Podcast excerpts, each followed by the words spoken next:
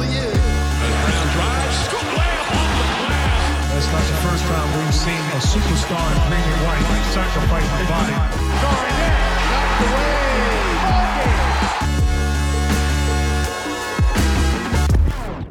Welcome into another episode of First to the Floor. Ben Vallis here. Thank you for joining us. Hope you're doing well. Alongside me, Derrick White enthusiast. It's Jake Eisenberg. Jake, how's it going, man?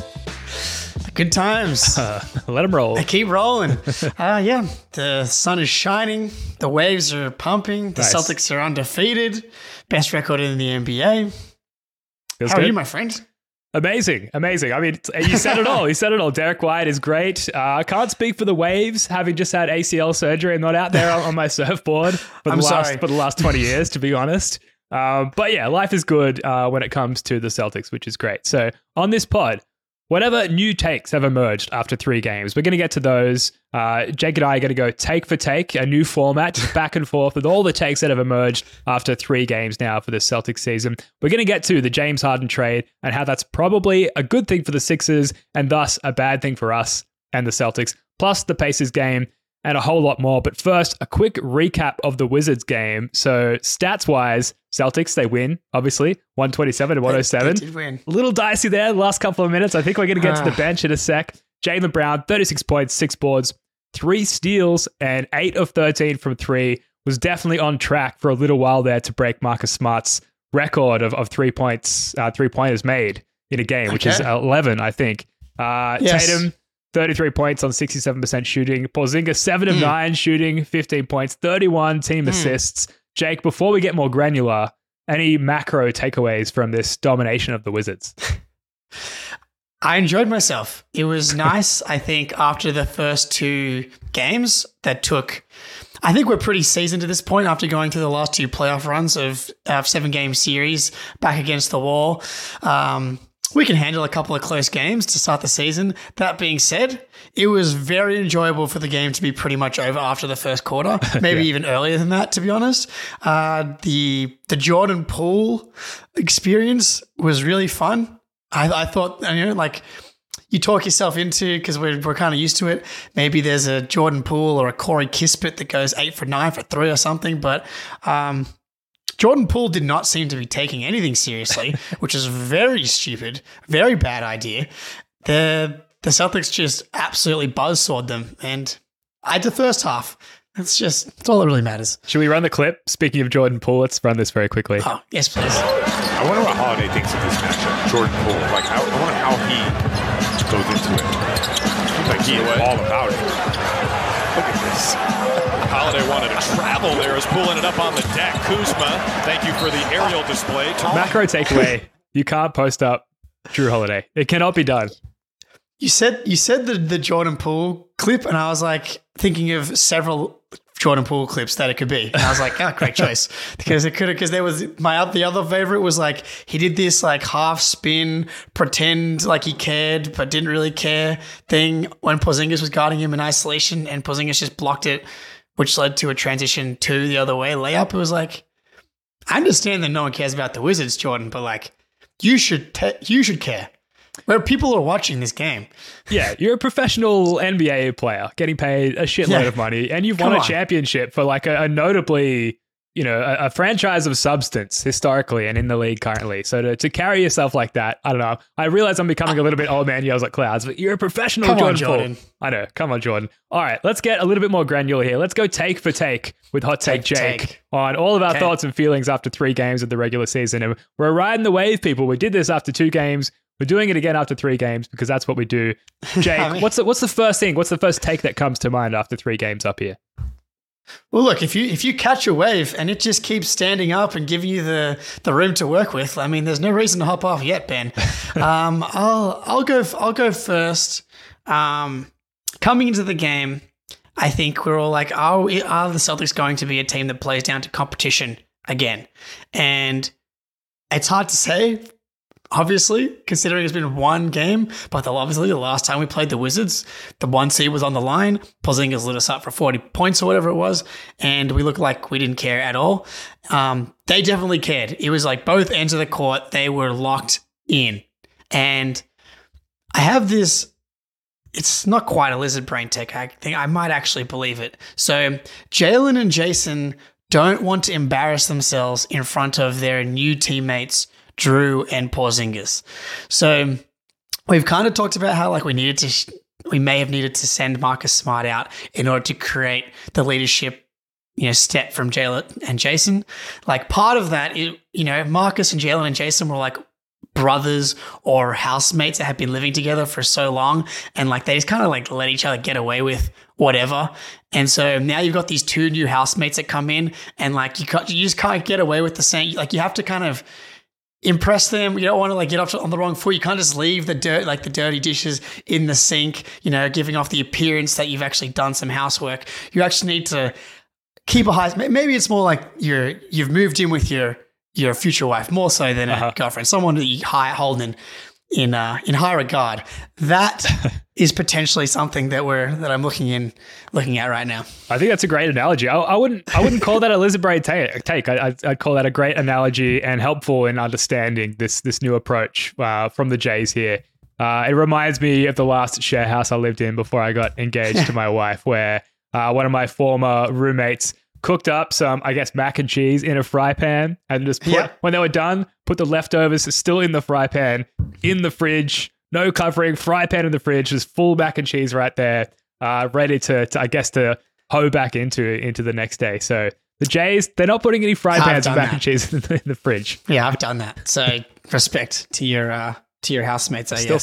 friends. Uh, Yeah, yeah. And, and Tatum said, he said in his post game presser after the game yesterday, quote, you could say we learned from our mistakes last year uh, in terms of not playing down to the competition. So I think that sort of aligns with what you're saying here, Jake. Like they're, they're trying to show that they've turned a corner.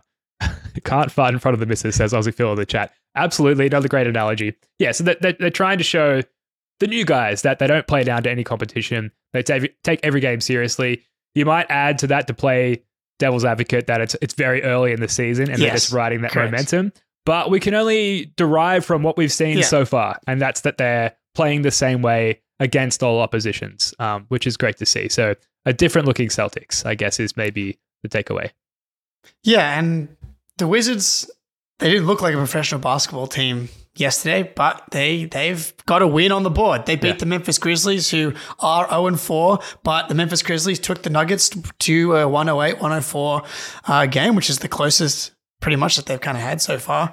Um, so you know you, you got you got to beat these teams, especially early in the season. A lot of these teams actually think that they could make the play and make the playoffs um, because if you look at the standings, everybody's separated by two or three games. So, um, got to got to turn up. You got to get it done. I like I like to see it, and like the just the commitment to the style that they've been playing so far. The uh, the stock exchange, getting it done.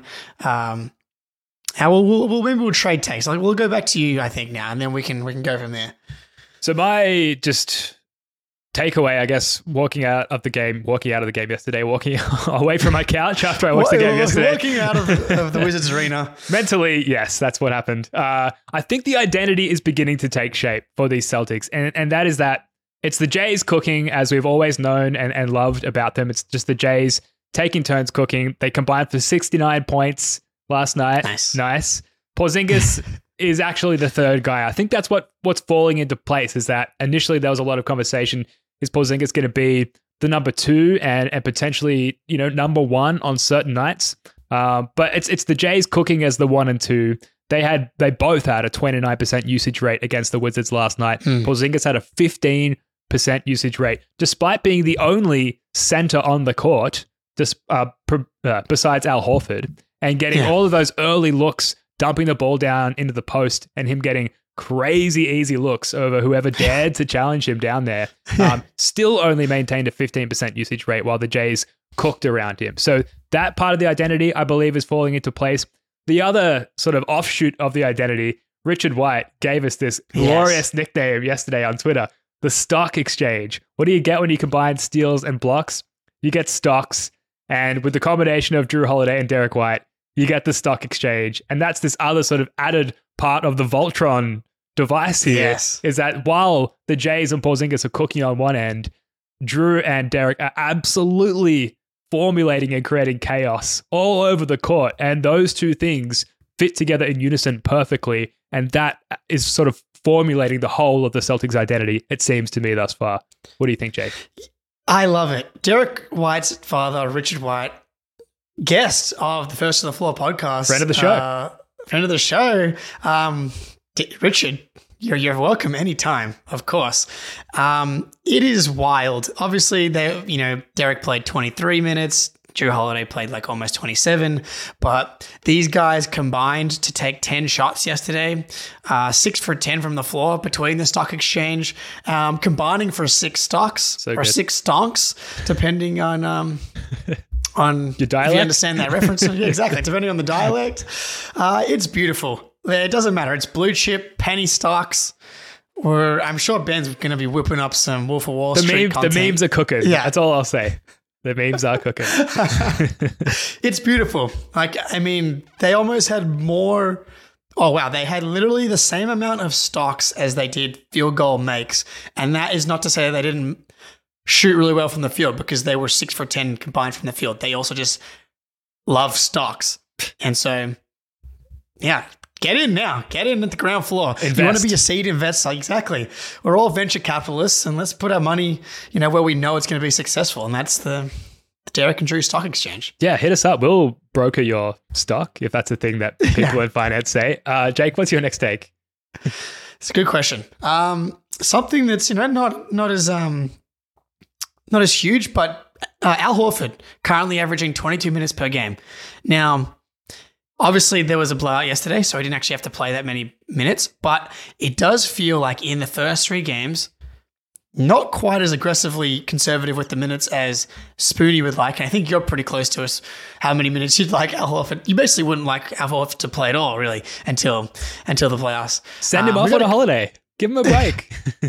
yeah, wherever he went in the second half of the Oklahoma City season, he should yeah be able to take a few a few trips there as well. Um, but yeah, 22 minutes per game. It- he would have played under 25 in the Heat game if Porzingis didn't foul out. I like the plan for Al Horford, and he's been really good. He's come in with energy. Defensively, he's been good. He's been crashing the, the glass. He's been moving the ball, um, and this. And I feel like he has like not made a single shot yet. Um, he's been struggling from the three point line to start. Um, granted, he did go four for nine from the field, so he was um, knocking down the two pointers yesterday. Uh, he they threw him a couple of lobs yesterday, which he can't quite throw down. They got to just He got they the gotta just get a little. Yeah, he, got- he he finished the first one, but he's just not dunking them. Um, and I actually think he can dunk them. I think he did this last year as well, where he just kind of he remains ground bound for the regular season, which I I could not endorse more strongly. There is absolutely no reason to invite any any space between the ground and Al Horford's sneakers at any point between now and April. The ground is all all Al Horford needs to be connected to at this point. So I, I've loved that. And then you get to the playoffs and he soars through the sky like a Yeah. beautiful, majestic bird. we, we love to see it. Uh, yeah, that, that's a really important take. The, the limit on on Horford's minutes, uh, hopefully that extends through all of the regular season. And hopefully we can lend some of that to Porzingis uh, as well. And, you know, a huge part of that is just like blowing teams out early. And despite the shortcomings of our bench, and we will get to it, uh, they can come in and finish the game out for us. And uh, we can rest all of our guys through for every fourth quarter. That'd be great. Um, my follow up take is Derrick White. I think he this this is this is maybe lizard brain. This is maybe lizard brain. I think he's just a legit point guard, and I don't think that Yeah, we could always say that about him. Even through the off season, I think some of the criticisms, sort of post smart trade, pre Jrue Holiday acquisition, was like playmaking. It's taking a big hit. You know, Derrick White, he's not going to be able to to to drive the tank, so to speak, to drive the the beautiful Celtics vehicle, for lack of a much better analogy, which I really needed there. um, Derrick White last night, eight assists and three field goal attempts. This is coming Yep. off the back of his It's unbelievable. yeah, his crazy game against the Heat puts up three shots, two of three, efficient and just like picking his spots like a, a beautiful uh, test cricket batsman, just picking the gaps in the field, picking his spots nicely. A real captain's knock, I've got to say, which is a He term. truly, dude. this this is the Derrick White season. Like we, you know, we talked so much about Derrick. Well, we always talk so much about Derrick White because we're humans, and I don't know what you're doing if you're not talking a lot about Derrick White. But we talked a lot about him being given the car keys to the to the Celtics, more or less, obviously with the Marcus Smart trade. And we obviously make the Jrue Holiday trade, and we're like, well, maybe we don't quite see um, the full um, Derrick White empowerment experience. But like to me, he has been the point guard, and he even said in the post game here, I'm trying to upload it to the StreamYard as quickly as possible, and we're about to play it here. Um, uh, No audio. no sound? No audio. Can you can it. you speak over What- it for us? what he's saying is, uh, yeah, I'm like I'm the point guard. Yeah. And, and he he and he did it in his classic Derrick White way. Um, I think it's just awesome for him to have. I don't know if it's the humility or just the like understanding for what each game needs. Like in the Knicks game, it was the Porzingis game. In the Heat game, it was Derrick White's time to to go off for 28. And for yesterday, he was like, "It's time for me to feed the second team All NBA player in Jaylen Brown and get that man going." And boy, did he get that man going. Eight assists. Um, you're right. There, there has been some hand wringing. Um, another friend of the program, Ben Gulliver, um, has been all over the Derrick White's not good enough to be a lead point guard. But everything that I see is that he can very obviously be a lead ball handler on a championship contender. Obviously, when surrounded by talent like this, um, yeah, man, he's he's literally doing the perfect job every game so far. Yeah, and so I realized Derrick White is a solid, legitimate point guard. Seems right now like an obvious take, but only weeks ago it was not. So uh, three games in, that that's a, a clear takeaway, I think, which is great. Uh, what have you got next, Jake? Um, so we're gonna we're gonna stay away from the bench for now. We're gonna stay positive. I don't think we can hold Um, off much longer. I've got one more after this that we can hit, but flexibility, malleability, um, curiousness. I think Joe was very rigid last season, and understandably so. Rookie head coach, a lot going on, obviously last year, but you know the Wizards have Gafford out. It's like obviously they're very small, and he just did the obvious thing and kind of went away from the standard game plan. They literally just like threw it into the post for Porzingis over and over and over again. Against they did it for Jaylen, they did it for Jayson, they did it for a bunch of guys. They're like, we're just going to go inside and bully these guys because they're tiny little boys. And and was, and then look, you know, as a tiny little boy, um, I, I understand that it's, it's got to be done sometimes. You've seen both sides of it. I just like the fact that he was willing to just do the obvious thing and be a little bit flexible, go away from like the standard game plan, even if it is obvious. Um, and you know, we saw it with Brissett against the Heat game. We are seeing him just try a few things here and there.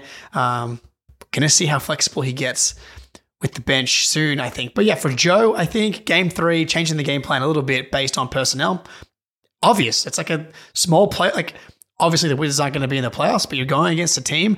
Night one, you think you have an advantage, go to it. And it just led to like a really easy way to start the game. Yeah. Love it. Love the new approach from from Joe Mazzulla. He uh, is showing us so many good things uh, to to start this season, and with all the doubts that were planted in our minds all throughout last season and through the off season, uh, I said it early in the season, but uh, or early during the preseason, just the PR people that he has working around him. I don't know if that's the case or not. Maybe it's a it's a self funded PR program. Uh, but they're doing they're doing God's work. Like the the, the good sides that they've brought to the forefront of Joe Mazzulla, both in terms of his Yeah. coaching, but of his personality as well. You know, as, as fans, as obsessive fans, we're just looking for anything and everything to, to to hook ourselves into. Whether that be Walshy and someone mentioned in the chat before, he's just moved down to the G League or been assigned to the main Celtics, so we're going to get some more Walshy content soon. You know, whether it's uh, the Jays taking on this new leadership form, whether it's uh, Porzingis and how he's integrating, or the stock exchange, and even just Derrick White's dad. We're just looking for things to to fawn over, and for Joe Mazzulla to be this version of Joe Mazzulla, it's just another thing for us to to get all smitten over, I suppose. So it just adds another layer of fun to the season. Yeah. Yeah, I think um, he he got Don Draper in on the the marketing campaign, and it's it's working. It's working. I right. want to get Yeah, to the you go. bench. So if you've got any non-bench takes right. before we end on Okay, that, go this, for it. This is this is uh, Drew Carter is good. yes. legit broadcaster. I think he's awesome.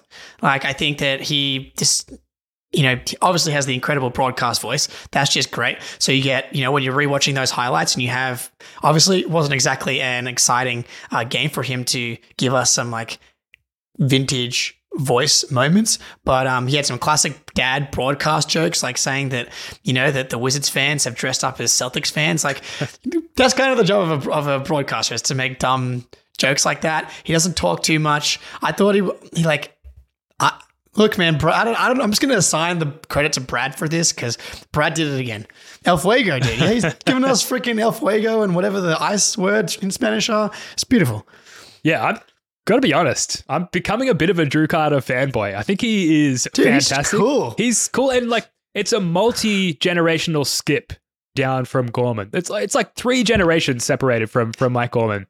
Um, Yeah. and so it's a completely different perspective on the game, and it's it's difficult to even. Obviously, Mike Gorman is better in all fronts because he's Mike Gorman. He's He's, the been guy. Mike Gorman forever. He's in the freaking Hall of Fame. So we're not making Yeah. a comparison here at all. No. And you- and you can't because they're just so different from one another. But Drew Carter being as young as he is, and I think definitely being way more entrenched in like NBA and Celtics pop culture. He's shouted out. Uh, yeah. He shouted at the No Dunks podcast during the preseason. He's clearly all over NBA Twitter. His embeddedness in in that part of the Celtics that we're all hooked into as well, I think might allow us to have a better connection with the team in a lot of ways through him because he's so much more involved in that sense. So he's doing a great job. He uh, has got a really good chemistry and vibe with Scal so far. And I like Yeah. that he doesn't hesitate to sort of give him a little bit of shit. And that kind of Yeah, goes both ways too. Yeah, it was like, cause I feel like Scal's like kind of like tried to bully him and he's like ready to kind of like hit back and like give him these like really qu- like quick witted jabs here and there. And Scal's like, all right. And I think Scal like respects that because like he- as like these NBA, they're jocks, right? You, you gotta, you gotta be willing to to bully the bully just a little bit. And I, yeah, it's it's been some good banter so far. And I know he replied to your DM, so of course we love him. Hopefully, we'll get him on the podcast soon. But he's, he's a busy guy, so we'll see. Um, Yeah. All right, let's get to the bench. Let me let me put it to you this way: scale of one to ten, how worried are you about the bench? I cannot believe that they found a way to ruin, not ruin the game, but like have me leave the game feeling bittersweet as opposed to just like this should have been. I, I was, I was quite annoyed and upset like during the fourth quarter. Um, obviously, aside from like them ruining the net rating and all the advanced metrics that you know we we use for our gender purposes on on Twitter aside from that, it was just disgusting, embarrassing. The like I don't know how the it was they even got 18 points, 32 to 8 when I went and checked it today. I was like, how did they even get to 18 points? Um from that perspective, I was like, I, I'm like, I'm, I'm wondering how Pritchard and Kornet are going on their walk back to Boston because, like, it's not. I can't imagine they were allowed on the plane after that. Like, that was those two in particular to me uh, were a disaster. How's now as far as like actually being worried? Hauser, I'm not worried about at all. Uh, the defense and rebounding has been solid, and the shooting will come. I'm not like he literally has seven year sample size of shooting 40 plus percent every single year on the exact same shot type. He's been a catch and shoot guy for his whole life, basically. That's going to come. He went through a slump last year. This is a good time to get it out of the way. Pritchard, on the other hand, I have concerns about. Uh, the only the only season he's really had consistent success was his rookie year, where he was playing 20 minutes a night. Even on this team, he's going to be in like the 14 to 16 minute range, which I, like obviously sounds close, but it's like a still a bit of a gap between how much how comfortable you can get on the court. I'm worried that he can't be successful in like this smaller microwave role. Um, he looks so uncomfortable to me, and like is lacking all of that PP confidence. Like that's a limp PP out there. at It the is. moment. It's not his. Uh, I was going to make a urologist joke, but I won't. um, so let me ask you another question. How many games are you going to give the current Hauser PP sort of seven, eight spot in the rotation? How many games are you giving them if you're Joe Mazzulla before you start to change that up and maybe introduce I don't know, Lamar Stevens or Svi Mykhailiuk Hmm. into that seven eight spot. Hauser, I'm I'm right. I'm personally riding with. I'm I'm because I think that him getting comfortable in this offense and on this team actually could have playoff value. Where uh, as Pritchard, I don't really know if he can play in the playoffs past the first round. Like he's just gonna get gonna get hunted. Maybe against Milwaukee just because their like defense is so bad, he can bomb away from the outside. But um, Hauser, I think, can actually provide real value in the playoffs. Pritchard has a week, like three, four more games before they at least try. To me, Svi right now is makes this team better. Like he's a much better playmaker than Pritchard already. Like because just because of his size and athleticism, he's able to get like turn corners and bend the defense a little bit, coming off screens and stuff in a way that Pritchard, at least right now, hasn't been able to.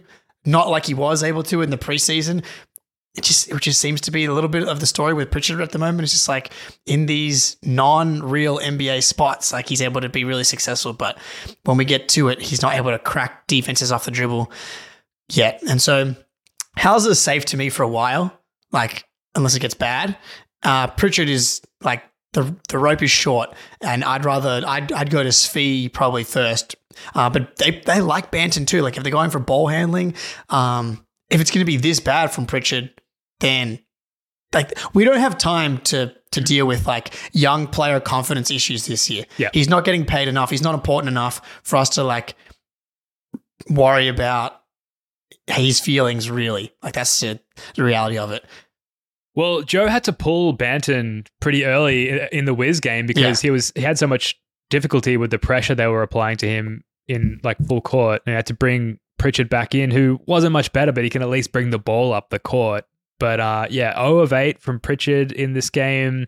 And you, you, you, hit, you hit on all the points. Uh, turnovers for Pritchard. Four uh, turnovers, dude. yeah. That's yeah. so many turnovers, and some of them were so bad. hmm Yeah. So unless he like has this sort of confidence around him of like, I'm the guy, it's the preseason, I'm running the show. Like you, you hit on all these points already, Jake. Like unless he sort of has that backing him, it's like he just can't perform to his potential, which is difficult. So yeah, it'll be interesting to see how long he's given before maybe we see Svi or Delano Banton, you know, take some of those minutes from him. I'm fully with you on Hauser. Hauser had a block and three offensive rebounds in the game. Like he's doing Yeah, he's- almost everything perfectly other than shooting. So just like ride it out. The shooting will come, and meanwhile we're winning games. Um, obviously, would love to see Lamar Stevens get a little bit more time, and I wonder if if this Hauser thing goes on long enough, is he first in line to replace those minutes? Yeah, because look, there is a world where you just you just lean into size and defense with Oshae and and Lamar Stevens instead of uh, Pritchard or or even or even Hauser. Um, Pritchard just needs to come in and gun, dude. Like they need to empower him to like come in and just shoot. Like, because anytime you're not taking like clean looks, that he's getting a new, like he's getting these these looks that I know he can knock down. Like I have been a Pritchard believer, and that like he can be a successful NBA player because I believe that that like the shot making from from like real range is real, but you have to you have to take the shots, and he's not athletic enough and to to like not take those first opportunities, like those catch and shoot opportunities that he's getting when someone else bends the defense. He has to take those, and once he once he makes one or two of those, that's when the other parts of his game can open up because defenses are like scared of him knocking down threes from from twenty eight feet. So he just needs to come in and gun like run run the Tatum pick and pop with Pritchard. Like let's try and get him going. Like first play that Pritchard comes in, Tatum pick and pop with with Pritchard. That was like really successful several times throughout the Pritchard's career. Go to that, see if we can get him going because I do think he could be helpful for this team in the regular season if he's confident.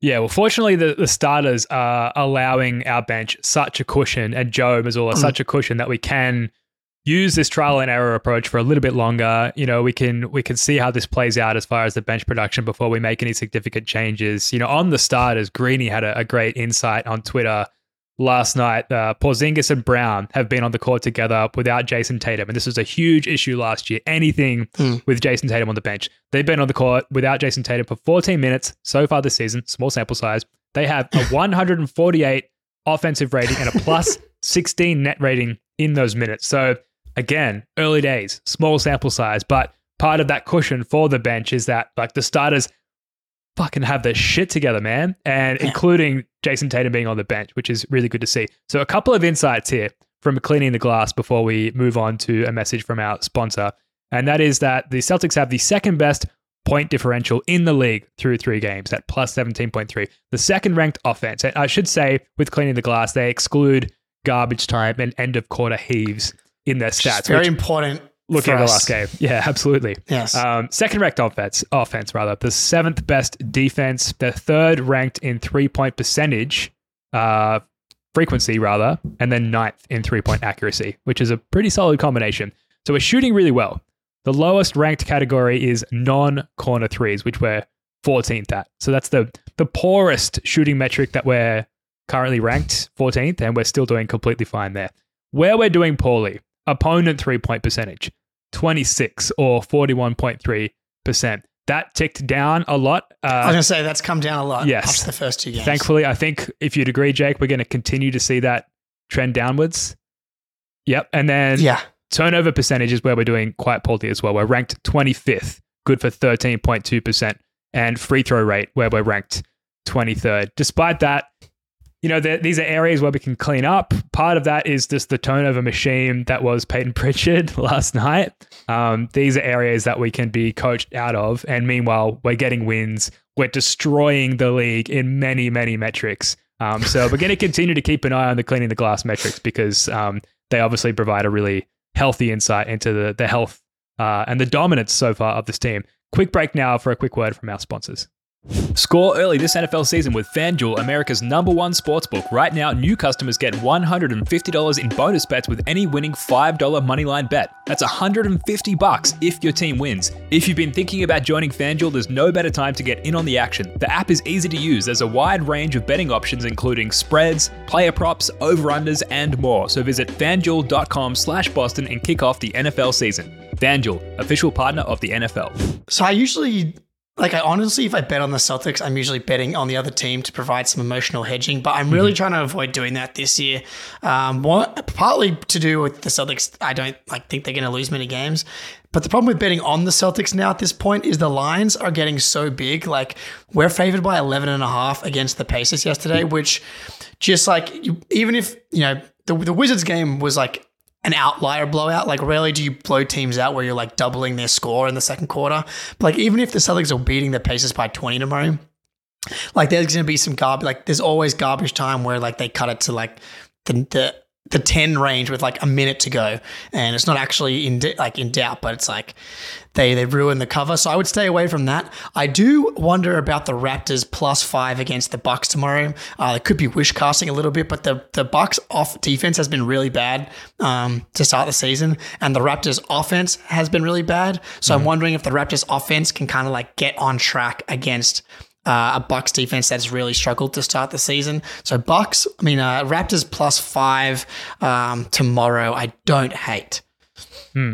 Interesting. Well, just folks, keep in mind if you are going to do it, if you are going to take hot take Jake's advice, please, please gamble responsibly. Let's now move on to something that happened yesterday afternoon, our time, Yeah. late at night. Uh, I think 3 a.m. if you're in the U.S. East Boston area. There, the Clippers they get James Harden in a trade with the Sixers, who get Marcus Morris. Nick Batum, Robert Covington, KJ Martin, a 2026 first via OKC, a 2027 pick swap, and an unprotected 2028 first round pick, plus two second round picks. A lot to unpack there, uh, Jake. And obviously, we want to sort of skew and focus on the impact to the Celtics. Yes, fuck the Sixers. Um, thoughts, thoughts on the trade for both sides, and then sort of getting to how this impacts us. God dang it, Ime. you know this. He his horniness has come back to bite us again. Um, I'm look. I'm not. ex- I'm, I don't think the Sixers are now going to turn into like runaway title contenders or even contenders at all. But the fact that Houston pivoted away from signing James Harden in free agency to Fred VanVleet um, when Fred VanVleet has been uh, like awful uh, for the Rockets as well. When James Harden was like borderline an All Star last year. That being said, I wasn't like super in on the Rockets wanting to go after James Harden either. But Ime pulling ownership away from that path meant that the Sixers did not lose him for nothing. Which this return is really good in my opinion, considering the circumstances of Whoever trades for James Harden cannot extend him because he signed a one year deal. So he's a free agent at the end of the season, no matter what. And knowing James Harden, that could mean literally anything. He's 33 years old. We know all about all the flameouts in the playoffs. The fact that we're able to get like a Clippers 2028 first round pick, that's like, that's a tier one draft asset. Yeah. Like, right? Yep. And so Fully. this return is really good. And now they've got a shitload of expiring contracts that they could potentially package for one of Zach LaVine, Pascal Siakam, uh, Brandon Ingram. There's there's a bunch of guys you don't know who's going to become available. Lauri Markkanen, depending on what Danny Ainge wants to do. Marcus Smart could be someone they go after, like with the Grizzlies sliding, which would be just so disastrous emotionally and the perfect kind of player to pair with Maxey, which then leads them to the offseason where they have max cap space. The six, the Sixers kind of got away with it here. We and everybody were burying them, pouring dirt on them in the offseason because everything was going so badly. And like they've salvaged this as well as they possibly could have, which is obviously the opposite of what we would have liked to see. Uh, I don't see them becoming a contender, but like there's a world where they they trade for Siakam, they re-sign him, and then they use like the 30, 40 million dollars in cap space to like to just fill out the roster. Maxey looks like he's taken like a legitimate all-star leap, and Joel Embiid is still like a top seven to 10, 10 top 10 player. Um, Ben, it's like we can't exactly fire up the Schadenfreude report on this one.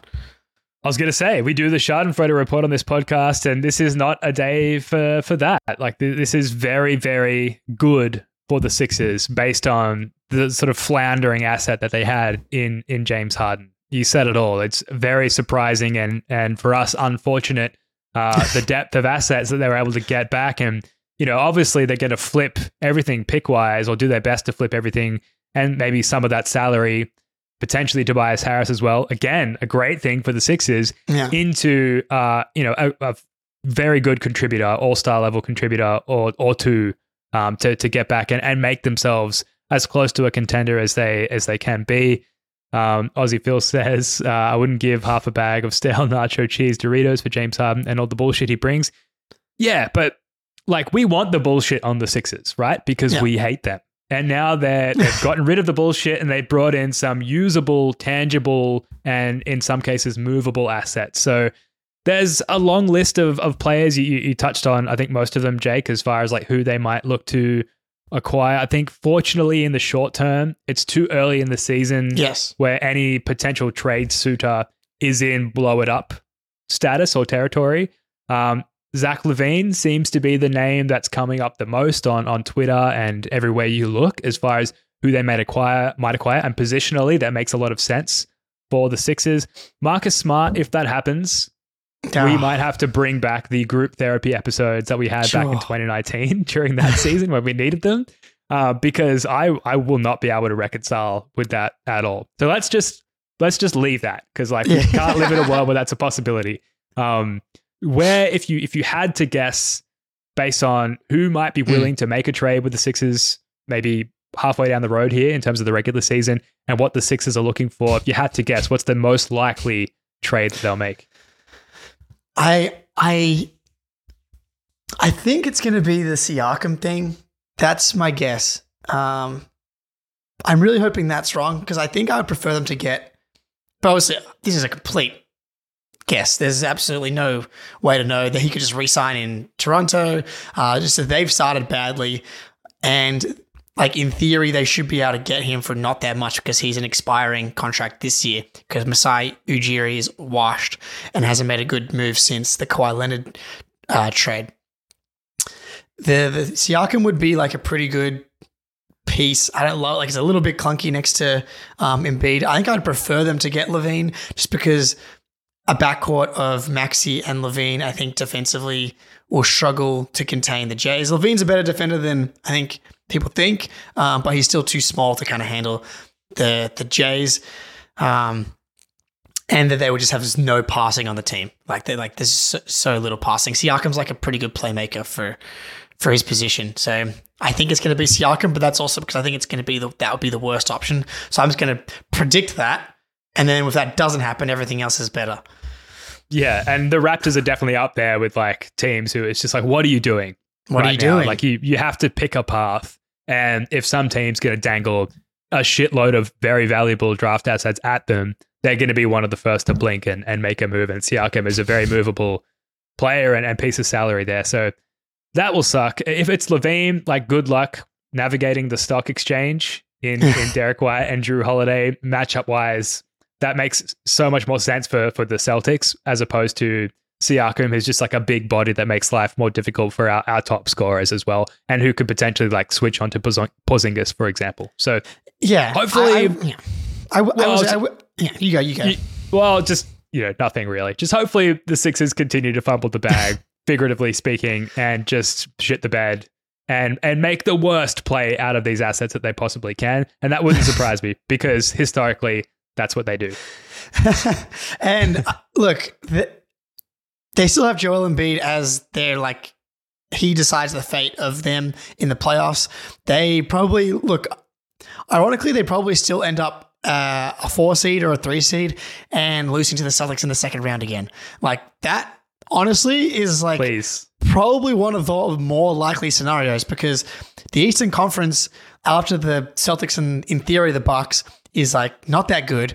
The Sixers have looked really good to start anyway. They Embiid's are great in the regular season. Maxey's been good. They've got the depth now till they make a trade anyway. They're going to be a top four seed. I'd be sh- shocked if they're not a top four seed. The Celtics are going to be a one or a two seed. Just lines up again for the Sixers in the second round, which is just a matchup that we're obviously comfortable with. Yeah, absolutely. Well, look, this just this kind of drama and the, the time that it happened, you know, I know. yesterday late in the afternoon Aussie time, you just like Yeah, all the us. news is dead. Yeah, so so fun just to like sit there and, and track all of that. And um, we'll be tracking the drama uh, in detail on this podcast, especially as it pertains to the Sixers. Um, we are going to move on and talk about the, the Pacers game in a second. But just quickly, if you're watching this stream on the CLNS channels, please head over to the First to the Floor YouTube channel, subscribe. If you like a couple of Aussies talking about the Celtics, obviously it's going to be a good place for you. We're not Aussie dominated here. Wayne Spooney is our is our designated American. We've Yes. got New Zealanders on the show. We're an international team here. You know, building YouTube channels is difficult. So if you're watching elsewhere, head over youtube.com slash at first to the floor. Subscribe. Uh, we'd love to have you over there. The Pacers game, Jake. Bobby Manning had this tweet yesterday, uh, or earlier today, rather, that the Celtics could be facing a short-handed Pacers team tomorrow. Hmm. Tyrese Halliburton is questionable with an ankle injury, as are Bennedict Mathurin with an elbow injury and Jalen Smith with a knee injury. Wonder if we'd see Daniel Theis in Smith's Hmm. absence, who hasn't played in Boston since the 2022 East Finals. Um, how are you feeling, just broadly speaking, going into this Pacers matchup? Yeah, I, hopefully Tyrese Halliburton's out because he is a Celtics killer through and through. I can't imagine he misses the chance to shoot over 100% from three against the Celtics. For some reason, he has a vendetta against us. Like, go back and you know, like you look at the box score from yes uh, yesterday with the Pacers. Yeah, I think he was like one for eight from three. I would fully expect him to just absolutely go off against us again tomorrow. So fingers crossed he's out. I would almost bet that he plays because he loves playing against Boston Sure. for some reason. Uh, Mathurin sounds like he'll be out for sure because he's seeing it like a specialist for his elbow. Uh, but the Mathurin and Jalen Smith injuries, like that doesn't make the Pacers shorthanded to me. That like they're they're actually relatively deep uh, and they can replace Mathurin pretty easily. Um, when we had Caitlin Cooper on talking about that position specifically, like the the two guard, they got a bunch of them. Um, just fingers crossed that Halliburton takes a night off, just because I I prefer to have a, a nice easy win. hopefully Aaron Nesmith takes it easy on our guy Wayne Spooney as well, who likely be watching this game, clutching a bottle of something, just trying Yeah. to deal with the emotions. um, so shout out to to our guy Wayne Spooney there. Um, per cleaning the glass again, the Indiana Pacers they've got the sixth best point differential, thirteenth best defense. They're third in the East as of right now. They're nothing to shake a stick at. They're a good No. team. They're well coached. Um, they've won on the road already. Uh, but you know, this will be the Celtics' second home game only so far this season, and I'm looking forward to to seeing more action in the TD Garden there. Gorman back on the call, and you know, obviously we, we talked about the line earlier on FanDuel, 11 and a half. Like the Celtics are heavily favored in this game. We t- talked about the identity and how they're not playing down to subpar teams, despite the Pacers being third in the East. You know, this should be. I don't want to say an easy win because they're going to need to get up for it, but like the Celtics should should handle this. I think all in all. Oh yeah, there's a reason that, that the Pacers are plus 460 to actually win the game. Look, it's still early in the season. They should have very, very bad memories of what the Pacers did to them last season. So they should not be taking this team lightly at all. I think Halliburton has that reputation around the league at this point where he is that good, where you have to really respect what he's able to do. Like he is just he's and also he's just one of my favorite players to watch. So from that perspective, I kind of hope that he plays. But um, but yeah, just just go out and win the game by a lot again. Like just do that. Yeah, and look, we're not going to be firing up the playback room for for this game, but we will be uh, in the very near future. So head over to playback.tv slash first to the floor. Subscribe to our room there. It's free. You just log in with your league pass, your cable subscription, and you can join us for for live watch parties to watch Celtics games there. Uh, which, like I said, we're going to be doing uh, time and time again throughout the regular season. Now, to to wrap up here, Jake, and this is a segment that I have not prepared particularly well at all. Um, I've called this the Culture Cup between Hmm. Grant Williams and Marcus Smart, who uh, I do believe I have a photo here somewhere as I fiddle around for the right Yes. button. Uh, here we go. Grant and Marcus, they they matched up for the first time on different teams uh, yesterday. Grant uh, did come away uh, with the victory. I guess I, I don't know why I put this on the run sheet, Jake. I just wanted to see how you feel about like seeing really the the two cultural figureheads for the team last year, the two loudest voices on the team last Hmm. year. Um, how did you feel seeing them go head to head? And I guess I wanted to talk about like Marcus Smart's kind of losing and lackluster start to the to the season thus far. I love seeing them smile. I loved reading the story of Grant going over to Marcus Smart's house for dinner um, and having pasta, and Grant saying that the only person that he thinks talks more than Grant might be Marcus Smart. Uh, Grant's been off to a seriously hot start here um, from shooting the ball. So I know that the Mavs haven't had the most difficult schedule in the world yet, considering the Grizzlies are 0 4, the Nets aren't very good, and um, the Spurs, I don't think, are very good either. That being said, he's been knocking down his open threes. He played really good defense on Wemby. Um, I'm happy that he's that he's playing well. What what makes I mean, like Marcus Smart's killing it. Like on court, he's been amazing for the Grizzlies. Like Grizzlies Twitter, like he's been their best player. They they are in love with with Marcus. The problem is the team's bad, and I thought they would still be good. I thought that that with Marcus Bane has not been able to hit shots, and that's been a real a real issue for them. The Steven Adams injury is disaster. Um, the fact that Marcus is 0 4 right now, while the Celtics are like we're like living in paradise. Like Porzingis literally said that we're that he's in like defensive paradise, and people are asking Derrick White about what's it like to play next to a defender like Jrue Holiday, and I'm like, I still I stand by that like Marcus Smart in the Jrue Holiday spot, and you keeping and and by while also having Rob Williams, like this team is probably as good as they are right now. Like Jrue Holiday's been fantastic, obviously, but I just think people are forgetting like how good Mark like Marcus Smart had the incredible play yesterday against Luka Doncic where he he he gets a deflection while backing down Luka, and no one can stop Luka while he's backing down. Like he's like the he's so good at getting a bucket in those spots. And Marcus gets a deflection, dies on the ground, and he's like using his arm wrapped around Luka while on his chest, holding the ball against Luka to force a jump ball, like the most quintessential Cobra Strike Marcus Smart stuff. He's still doing all that stuff. He's still doing all the Marcus Smart winning plays. it's just I, it's just unfair for him to have like really been a huge part of building this team and building this winning culture for the past eight nine years to now be on this team that's 0 and 4 and like potentially teetering towards like a lost season while we're living in an oasis is uh is sad to me.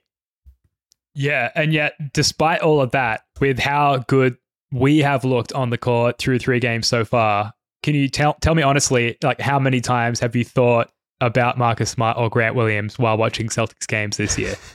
Because I'll tell you, um, I've thought about them zero times. Grant Williams is zero. I I've thought about Marcus. I, I thought about Marcus, but that's because I'm like a man I, of culture. I, I'm, I'm the, I'm the. I guess I've I've been the guy that's like I think Marcus. I don't think the gap's that big between Jrue and Marcus, but I think something that I think I'm starting to definitely buy into more and more as the season goes along is the culture piece and the leadership piece about just needing to create a different different feel, different vibe, different mm-hmm. voices at the top of the food chain. Going back to the analogy at the top of the podcast with the with move the moving out from living with your your college buddies and moving in with your your wife. Maybe like I, you know, it doesn't mean I, I don't love like I the the house that I lived in from 2016 to 2018 with like three of my best friends are like the some of like the best years of my life, and I'm always going to hold on to those. But like, you know, so I needed to level up as a human, level up as an adult, and um, we're all better for it. So maybe that's yeah. just how it had that's, to be. I, I had the exact same experience living in share houses. Like best years of your life. Like maybe you make the finals, but you ain't winning shit. Like in that version of yourself, you know, you, have got to yeah. for the betterment of yourself and your, your life prospects. You've got to you've got to move in with you know your, your better yeah. half essentially. Um, Jay, uh, Joe, our New Zealand correspondent, yeah. a huge part of the Not show, happy. is uh, very angry in the chat here, understandably so. Huge Marcus Smart stand. Well, look, if you're wondering the sort of the outcome of the of the Marcus Smart Grant Williams situation, Drew Hill, who is a Grizzlies beat reporter, had this tweet. For any Celtics fans out there, Grant Williams went to Marcus Smart's house for dinner last night. Smart said they had pasta, They've remained close friends despite the changes of scenery, and Grant Williams said he might be the only person who talks more than uh, Marcus Smart does. So just wholesome, just good yeah. to see, and like a, a, nice little taste of it while we enjoy like the, the the main course here, which is the Celtics dominating with their their new look team. Hundred percent, yeah. Like I want nothing but the best for all the guys um, that played for the Celtics. Obviously, uh, Ime Udoka is really the only one I like. Act I'm like rooting against. So, uh, and so far that's going well for for me. yeah, man, Rockets at Celtics, the first uh, or only iteration of that we get this regular yeah, season is going fun. to be very, very interesting. Look, we are going to wrap up here just quickly. Tomorrow, after the Pacers game, we've got the first installment of Celtics Late Night on the CLNS channels, on the First to the Floor channel here, where after the Garden Report, we, we continue the vibes, we continue the show. You move straight over to the Celtics late night studio. We've got Luke Kornet coming out, introducing the show, doing his monologue, uh, introducing the fellas here. And, you know, we're uniquely positioned to do this because what's late night for, for you guys in the Boston area, it's early afternoon here for us in Australia. So we're going to keep it rolling after the Garden Report there. So uh, make sure you subscribe to CLNS uh, or First to the Floor or both uh, for that. We're looking forward to that. That's going to do it for this one. Thank you so much for joining us. We'll be back again Thursday night with Eric Weiss from Sports Aptitude and Lucio Sports, uh, one of the most intelligent Celtics fans I've ever known or met. So looking forward to having Eric Weiss. Jake, love your work, mate. Until next time, go Celtics.